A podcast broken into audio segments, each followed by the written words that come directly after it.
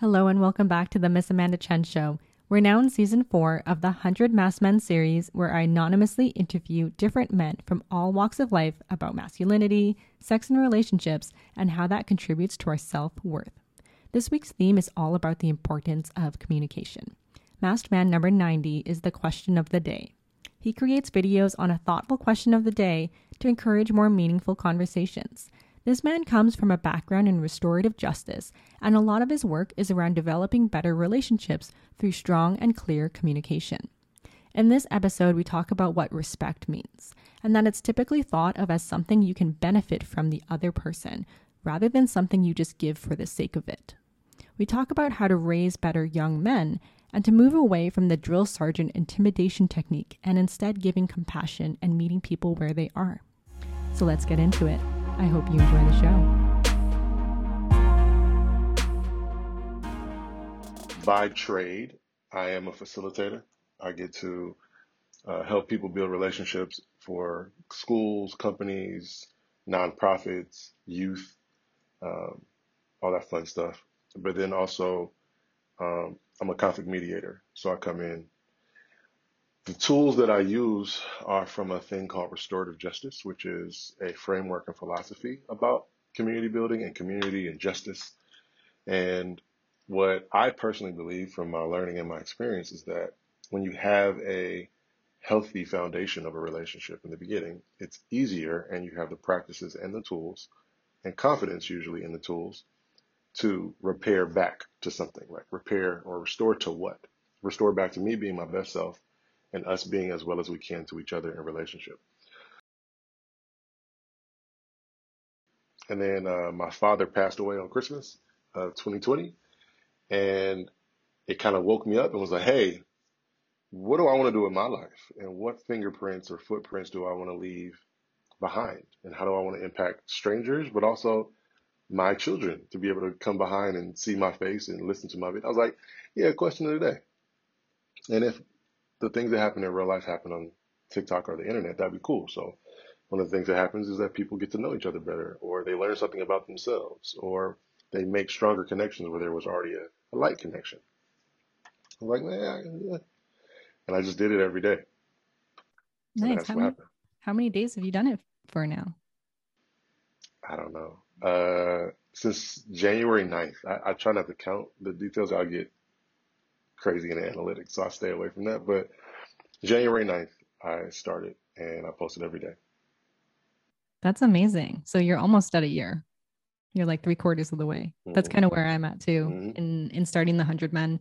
And I think, I mean, the pandemic and the loss of a lot of things, you know, whether that's a loss of a relationship, a person in your life, you know, a concept of what reality was before that time, I think has really forced us to change our perspective on what makes a meaningful relationship.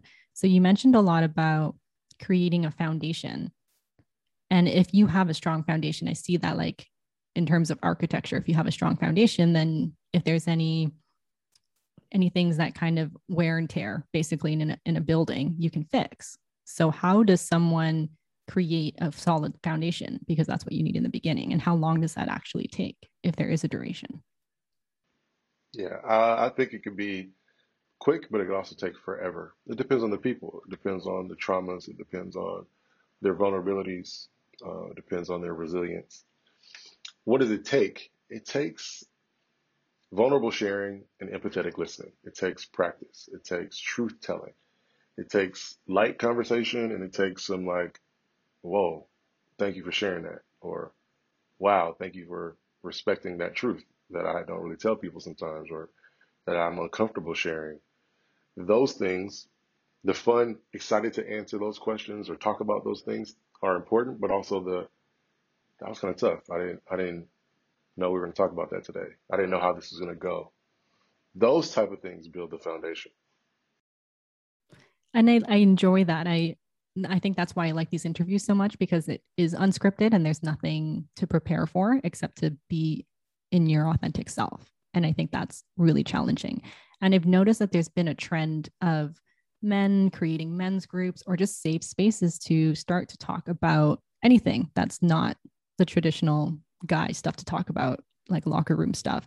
And this is my question. I'm not sure how you feel about it, but my experience being a woman speaking to other men that are trying to tap into their vulnerability, that are reading Brené Brown, that are engaging in these conversations with other men, are slowly trying to open up with me, which is great.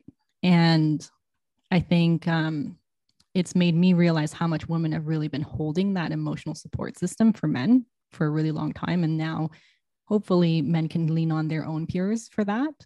But once you enter a relationship with somebody, I think that's when you truly are tested on your insecurities and your vulnerabilities, rather than just speaking about it and working on it in your own comfort zone with you and your peers.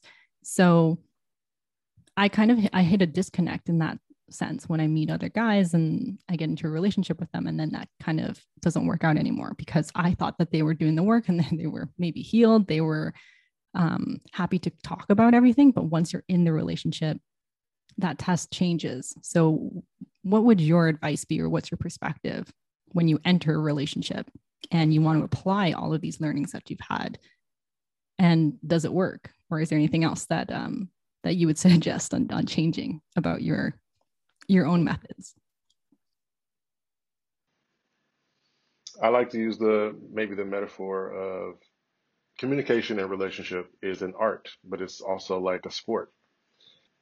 And no matter how much I value the art or value the sport, like Michael Jordan's right here, if I am not prepared to play Michael Jordan and compete and deal with what he brings at his skill set level, doesn't matter if I was the best on that team over there. It doesn't matter if I've watched basketball my whole life.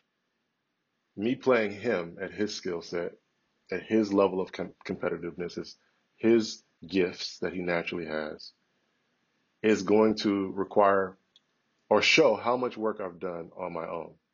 Have I been eating right? Have I been working out? Have I been dealing with my own emotions? Like when things don't go well, what do I do? When someone plays me a certain way, what do I do? Same thing with the art of communication. I say that to say, we're talking about romantic relationship, male, female, but it could be any aspect of your identity. It could be sexual orientation. It could be race. It could be age group. I think everyone needs to have their circle. I believe in circles. So me having a circle of males, a circle of people that are not my romantic partner, that are not my family, that are not my business partners, me having a person like a therapist or somebody I can bounce ideas off and then go, it sounds like this is what's going on, or it reminds me of the time you told me of this. What do you think about this? So that when I do go to my relationship or my children or my students or my business partner or whatever, I have other perspectives and thoughts and practices communicating and encouragement that communicating works so that it works better. Same thing with the sport. If I've never shot enough shots, I've never jumped enough, I've never ran enough, this relationship, this opportunity, this game is going to not go so well. So what I find is there are men's spaces, like the barbershop, the locker room is what you mentioned. There's spaces where men talk, and they could be deep about a subject, but they're not deep about all subjects.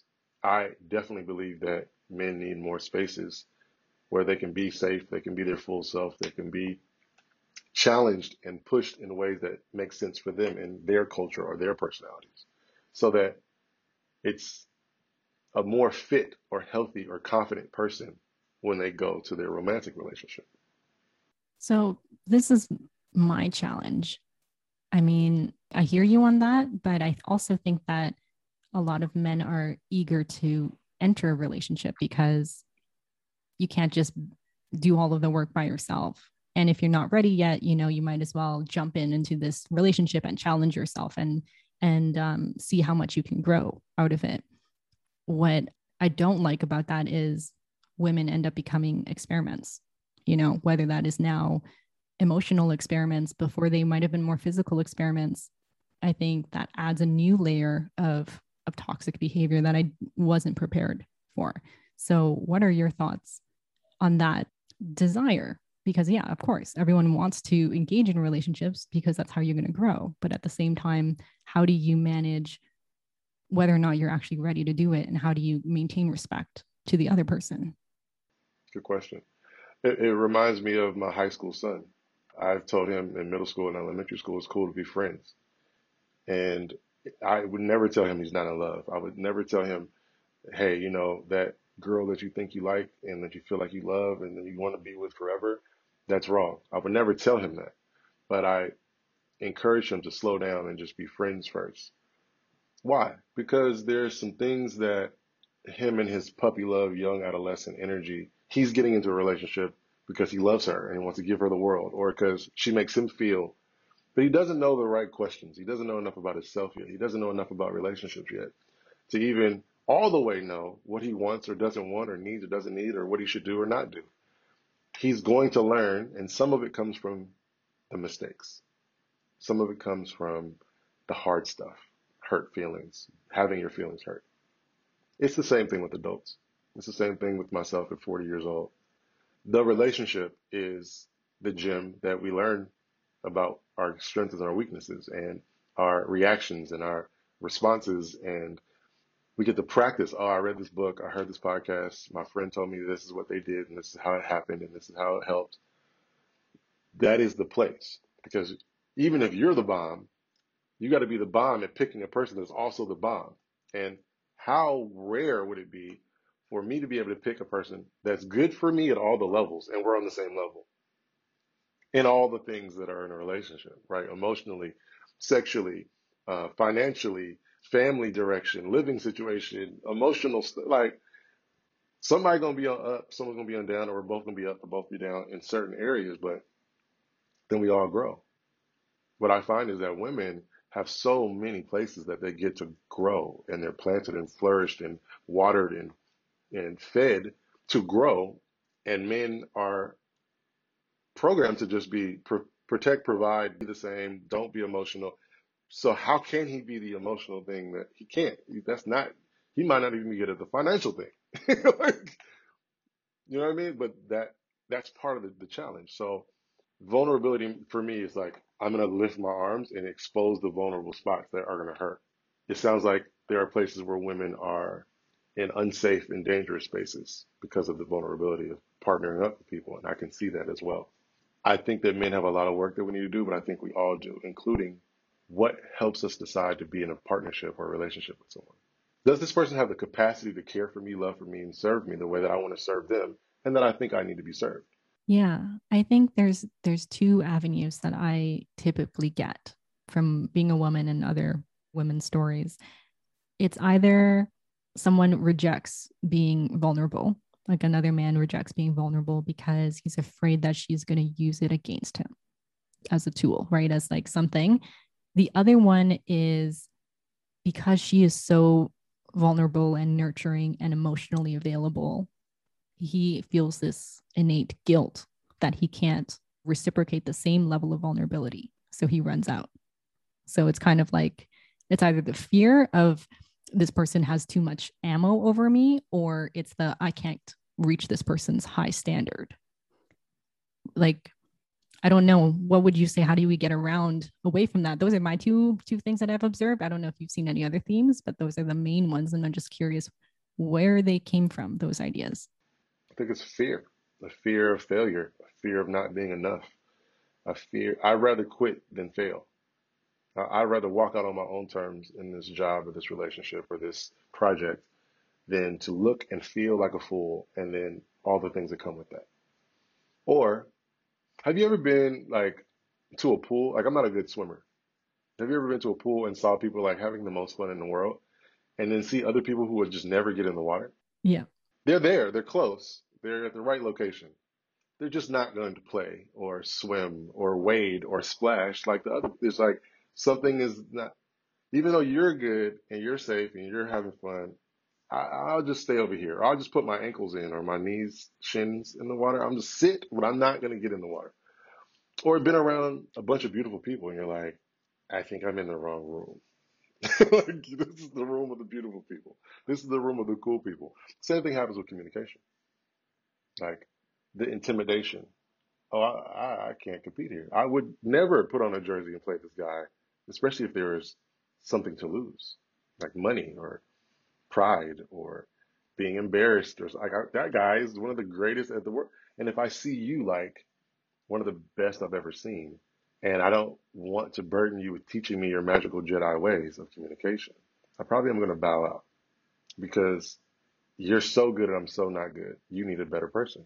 Yeah. I don't know why that's the thought process. I think with women in our communities, like, I think we've been taught to be competitive with each other. Like, there can only be one woman that's on top. And I think that's a very male centric idea that was imprinted on us, but women try to help each other up all the time.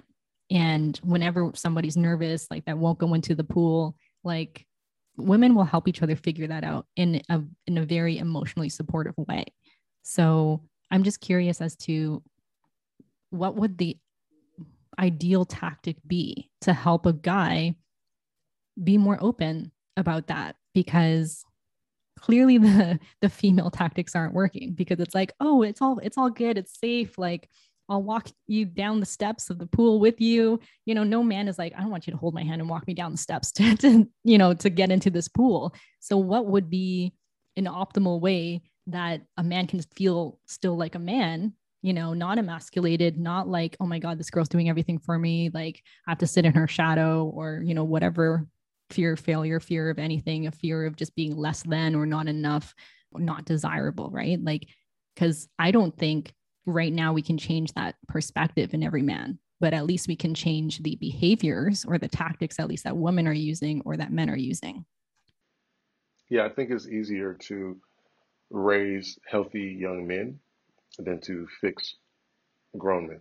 I think it's a better strategy, better use of tools. I think we do need tools to support adult men, but like myself in schools, like I'm in an office at a school working in a district. This is one of the many contracts that I do. Normalizing conversations for young boys to talk and sit and see each other, find out what we have in common, you know, break bread, laugh, play, move around, but talk too. Like, we're going to normalize talking in here and sharing opinions and seeing that it's actually okay to disagree, but it's also really cool to learn from what somebody else said. You didn't know that quiet kid had that. You didn't know the cool kid also was holding this. You didn't know this person that looks and shows up like this. And I could show you a little bit more of myself. I could pull back the onion a little bit. Those young men are more likely to communicate to whoever.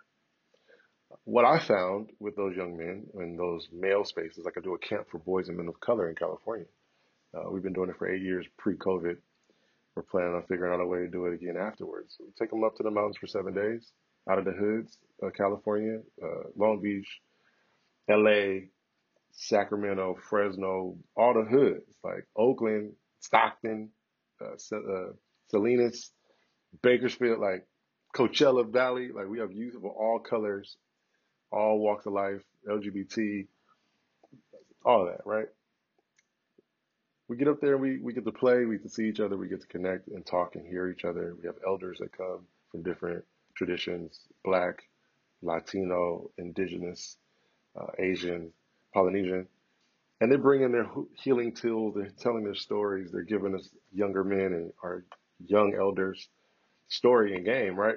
And it makes it cool because it's all men up there mostly. Like, you know, we have some of the non-binary, and we also have some women who come up to break bread with us and share. Those young men are more likely to be able to communicate as a dad, a brother, a son, employee, an entrepreneur, a community member, an athlete of whatever they are. They're more likely to communicate because they've been in spaces of communication. And I see that for the new generation. Like, anyone that I've interviewed that's 25 or under, they're totally open and ask more questions. But for those that might have the mentality of, well, this is my experience, and out of my experience, it's always been this way, so that it must be the fact. You know, how do we break away from that mentality? And do you have friends? Are there male colleagues that still think that way? And how do you open up those communication channels to help them have a different perspective? Yeah, I think it's like changing any perspective. Politics, religion, finances, ways of life, dress code, like you know, I'm not here to change your mind. I'm here to understand your mind. And by leaning in with compassion and empathy to understand the story and the person behind the story, there are places that change can happen. Usually that comes through modeling and connecting on core values, respect, love, understanding. Yeah, they're more likely to shift and change with mentorship, modeling, understanding, respect, that kind of stuff. Anyone can change. I've changed. I'm changing.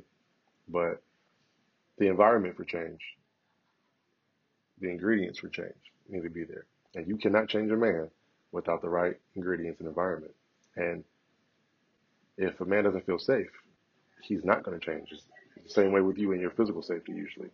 If you don't feel safe, what happens to your body? Where does your brain go? What does your body do? Same thing with emotions with men. Do you have a personal example of when you had a perspective shift that made you have more respect for someone else in your life after they introduced you to a different perspective, or maybe you went on a journey somewhere and it opened your mind for just a different way of looking at the way you interact personally with people? Yeah. A great student. I had like the highest GPA as one of the boys at the high school, like higher than a 4.0, like 4.6. I had a different color robe. I wasn't the kind of kid that would need a bunch of threatens or trouble threatening type stuff, punishment stuff. But I respected the football coach, drill sergeant kind of energy. If you're bigger and badder than me and you can intimidate me into thinking that I should do this and not do that, that worked for me. Restorative justice taught me that that's a flawed tool, because what do you have left where the kid doesn't care about your threat? So yeah, suspend me, expel me, call the cops, call my mom, take away my stuff. I don't care, and F you for that. Actually, I'm about to make your life hell because you can't get rid of me because I live in this community. I know where your school workspace is. I know where you park your car. I know, like, I can make this terrible for you, and you trying to use force and power and intimidation doesn't get me. So that idea challenged me, right?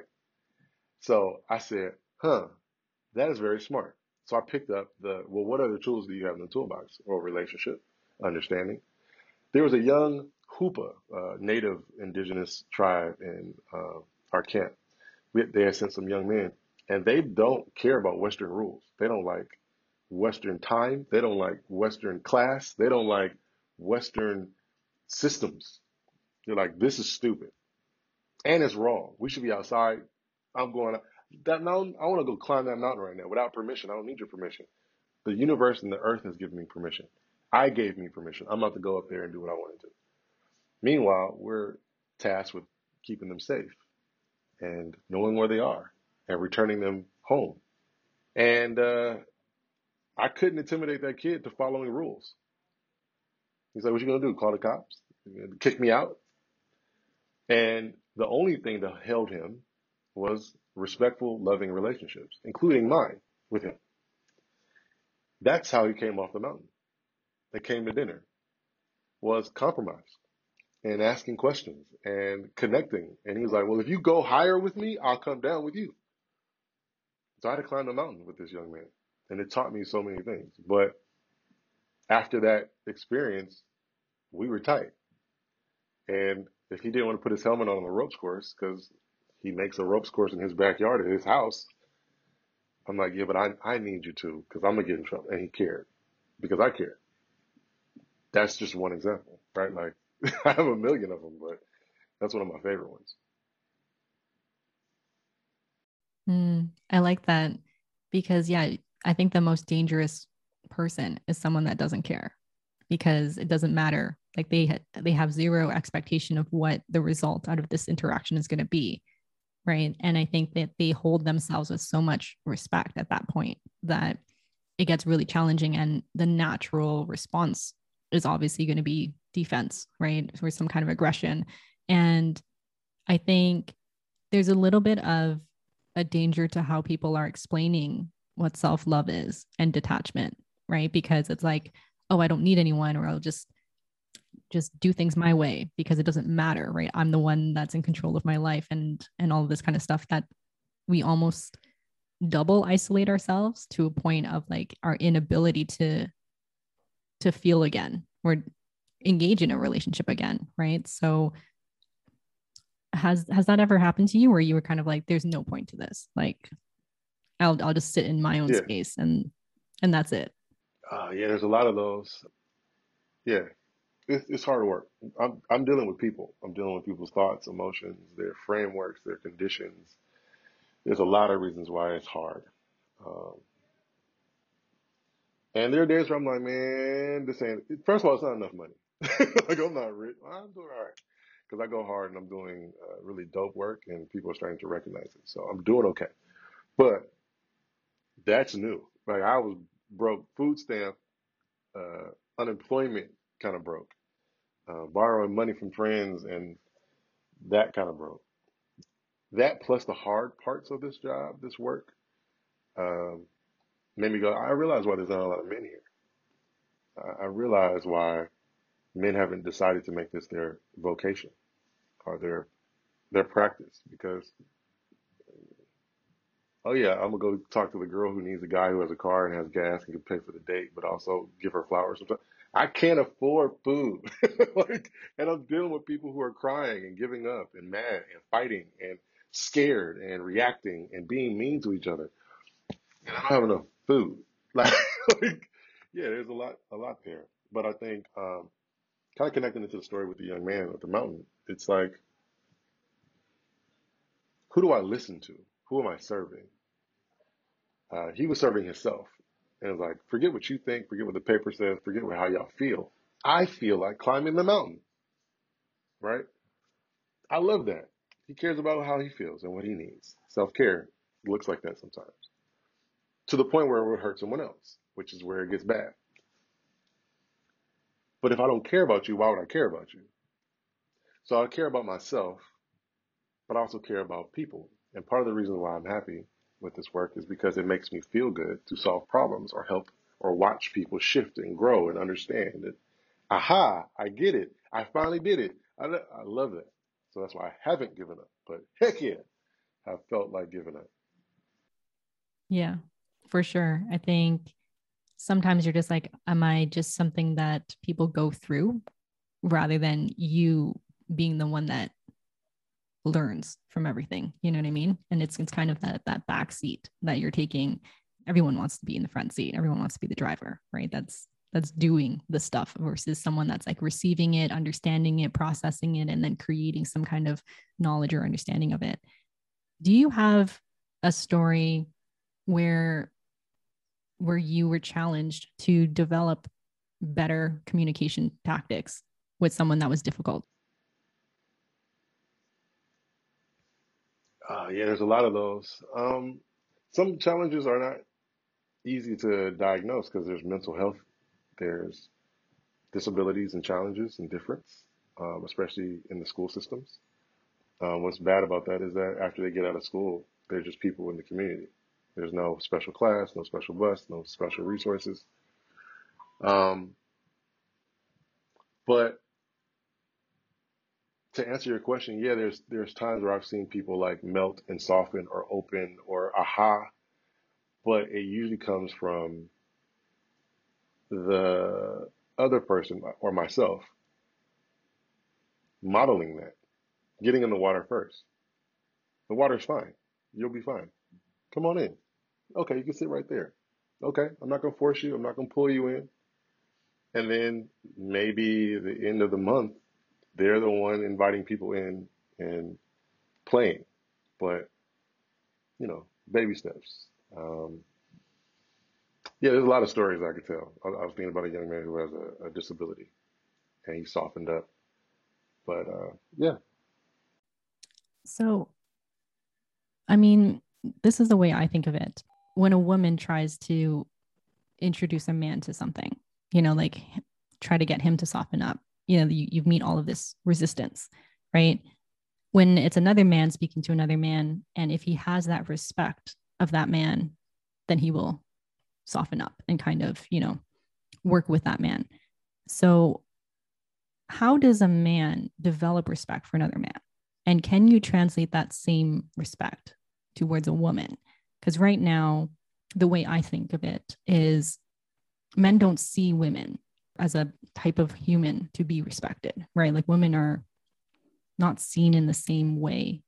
That's why men use different forms of currency to have them, right? Whether you buy them with power, money, force, whatever it is, right? So I think that's the biggest challenge in developing that respect for a type of human that you didn't have to have respect for before, or like you don't look at them as an actual human. You look at them as something that you have, you know, that you take possession over.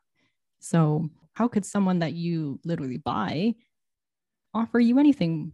You know what I mean? So it's that mentality that I'm curious about. How would you be able to change that concept through communication? How do women do that to gain respect, rather than demanding respect, taking respect, you know, in an aggressive way, or whatever the tactics are that are today? I think that what makes a man respect a man is power, something that I can benefit from, something that even if it's hard, it's going to be worth it. All right. I value you.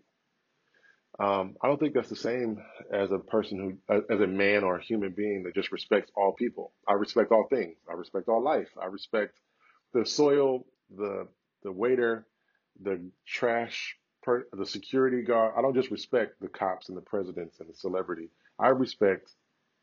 That's a different frame of mind, right? And we all have these conditions, even in dating. Like there are women who might not respect me because of class or fame or body or race or neighborhood or dress attire when they see me. Or a woman might not feel respected or get respected because she's a woman, or because of her body, or because of her lifestyle or her career or her level of class or money or knowledge or degree. So the respect is the issue. I think what we all need to do is do a better job of respecting people that don't necessarily give us something that we benefit from, or that we think we benefit from. Like, I just respect you. You have something to teach me. You have something to serve in the world. You have a purpose. You have gifts. You have story. And I respect you. I think part of the programming of a man as a leader is that he's supposed to be the teacher. He's supposed to be the person that's respected. He's supposed to be the introducer. So that stereotype, that bias, that framework causes men not to respect women, just like an adult doesn't respect a kid, or a person with wealth might not respect a person who's not successful or not wealthy or not famous or not. Like, even this work, I don't have books, right? Like I read these books, I go to conferences. But I'm the bomb at what I do. Everybody in the room that's in the room with me go, wow, you need to have a da-da-da-da. So sometimes when I'm brought in by someone, the company goes, yeah, have his people send over a deck. What articles have been written on him? What book? What TED Talk? And they're like, he don't got that. And he don't care about that. His website ain't even up. Like, you got to know him. They're like, we don't respect that. That's their fault. But it's not my fault, because I'm not, I got 1,000 followers and I got a book and I'm not going that way. I just go here, right? Same thing with women. They should not go, well, I'm going to show you how to respect me. But the company does need to learn, we only value degrees and doctorates and books and TED Talks. What does that do harmfully to what we could be benefiting from? A man, an adult, a person in power or privilege also has to go, if this is what I think about who I should respect, or who deserves space or microphone or salary or a chair, what am I missing? How is that harming me or what I believe is important? Those type of questions, that type of conversation is how you shift it. Yeah, I love that. It's more like, what are the credentials that deem respect? Because, what are the credentials that deem success? Is it money? Is it status, you know, same thing with respect. And I think there's only a certain amount of examples that we all use as the standard for respect, where that doesn't actually apply to most of our relationships with people. There's also loss of respect in romantic relationships. Like, I might respect you a lot when I'm trying to get to know you and like you and want you to like me. But once I'm with you, stuff happens, or I'm with you now, and it's like I don't respect you the same way. I might start taking you for granted. I might start disrespecting you, or smushing you, or pushing you, or silencing you in ways that is disrespectful because I don't respect you. Yeah, and I don't think any of that is intentional. You know, I think when people say that they respect others, I think they do. They just don't realize that they're unintentionally disrespecting people. And then I think nobody obviously wants to be told that they're being disrespectful, right? Because they're like, how dare you say that? Because clearly that feels that's not disrespectful. Me. Exactly. So how do you communicate not bad or just negative conversations when you're like, hey, listen, like what you said earlier was kind of disrespectful because of these reasons. I know you didn't mean to say it like that, but that's how it is said. And, you know, I'd appreciate it if you change that next time or whatever. Like, how would you approach that in a better way? 3 tools. One is define what respect is for yourself and the other person. My mama taught me is treating people the way that I want to be treated, the golden rule that most societies are still using to this day. In my work, in my life, I practice the diamond or the platinum rule, which is treating other people the way they want to be treated. In your house, you might be cool with people walking around with their shoes on. But if that's not okay at my house, you should treat my house the way my house wants to be treated, or the way I want you to treat my stuff, me. That's 1. 2, the traffic light, red light, yellow light, green light. Green light, everything's good. We're all great. Yellow light, could get a little dangerous here, a little slow down. Yield is in yellow light, right? Same thing with communication. If it's a yellow light, slow things down, let people know we could be going towards a red. There could be some hurt, harm, or absolute stoppage coming up from here. Can we talk about it? Can we take a break? Can you answer some questions? Because I'm curious about something. And then absolute red light. Hold up, that word, that thing, the red light, ow. Whether you love me or not, it's a red light right now. Lastly, I think normalizing talks and checking in. And the best way to start is pay a compliment and give some appreciation. And then after that, open the floor for anything that's still on your mind, still on your heart, still unresolved, still you have questions about that maybe you want to talk with me about. If you use any of these tools, you are normalizing talking so that you can talk about respect. Normalizing a check-in, and the way that you start a check-in that I found that's really helpful is paying a compliment, a genuine compliment.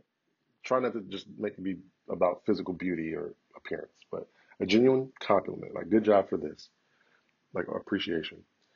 Affirmation. And the second side of it is appreciation. I appreciate you for, or I saw you this and I appreciate that. I noticed this and I appreciate that. So compliment or affirmation and appreciation. And then opening the floor to talk about anything that's on your heart or mind, something that's not resolved, something that you have questions still about, that you still want to talk with me about. If we can normalize these type of conversations, we can talk about things that are disrespectful or respectful, but it's a little safer because it's not a place of battle. It's not a place of war, hopefully. Okay, cool. I'm going to wrap up with a couple of questions before we go. I'd like those tactics. I think people would be uncomfortable though about doing check-ins, right? So what would be a good way to start to adopt check-ins as a normal thing to do rather than like, usually it's a reactive thing, like something after the fact, like, hey, we should do a check-in because we need to talk, right? So something that's a little bit more proactive. How would you bring that up in a relationship? Have it normally in a set time or every 7 days or whatever.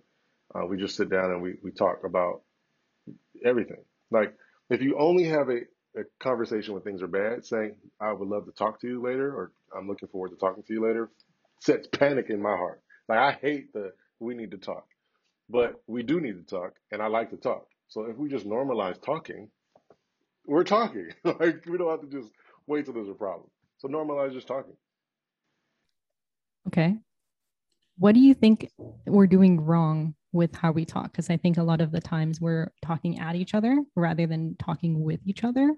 So what would be a good way to create deeper conversations with people rather than just talking on a status level or a way to get your point across only? Set up conversations to understand, not to hurt somebody, not to judge someone, not to change someone, but conversations where you listen to understand. What is a pet peeve that you have when engaging in conversations with people? In my personal experiences, when something that is not about them is now made about them, that's a big one. It's like, I'm not even telling you my story for you to be hurt. Like, it happened to me. Why are you? Where I leave, like, I shouldn't have told you. I shouldn't have talked to you. I should have kept that to myself. I think the word is misunderstanding. Like, oh, you just don't get it, or you're not going to get it. This is not in your ability. You don't have the capacity. That misunderstanding is the thing that I don't like. I hate feeling like I wasted my time or my breath or my energy talking. So maybe I should have never said anything. I hate that. Yeah. When people make it all about them in a conversation. My last question to you is there any topics, thoughts, people that you would like to invite another man to elaborate on in another episode on the show? I think the idea of trauma in romantic relationships, past heartbreak, past failed relationships, past harmful relationships. I would like for another man to talk about how that's affecting their future or their present. Yeah, I think there's so much to do with trauma that we don't even realize that we're holding on to it so much, and how much that goes into, not only how you think of yourself, but then how you think of yourself in a relationship, how you think of yourself in any type of interaction, right? Like, everyone's against you or you're always against everyone. So yeah, trauma's a huge topic. Okay. Do we have any brave men willing to talk to me about trauma on the show? This is a huge topic. So in any way, if you want to talk about it, if you're still going through it, if you've gone through it, if you have just an opinion about it, anything, let me know. You know what to do. Make sure to subscribe. And if you'd like to be on the show or know of someone with a unique perspective, slide into my DMs at Miss Amanda Chen on Instagram. And I'll see you next Wednesday with more episodes of The 100th Masked Men.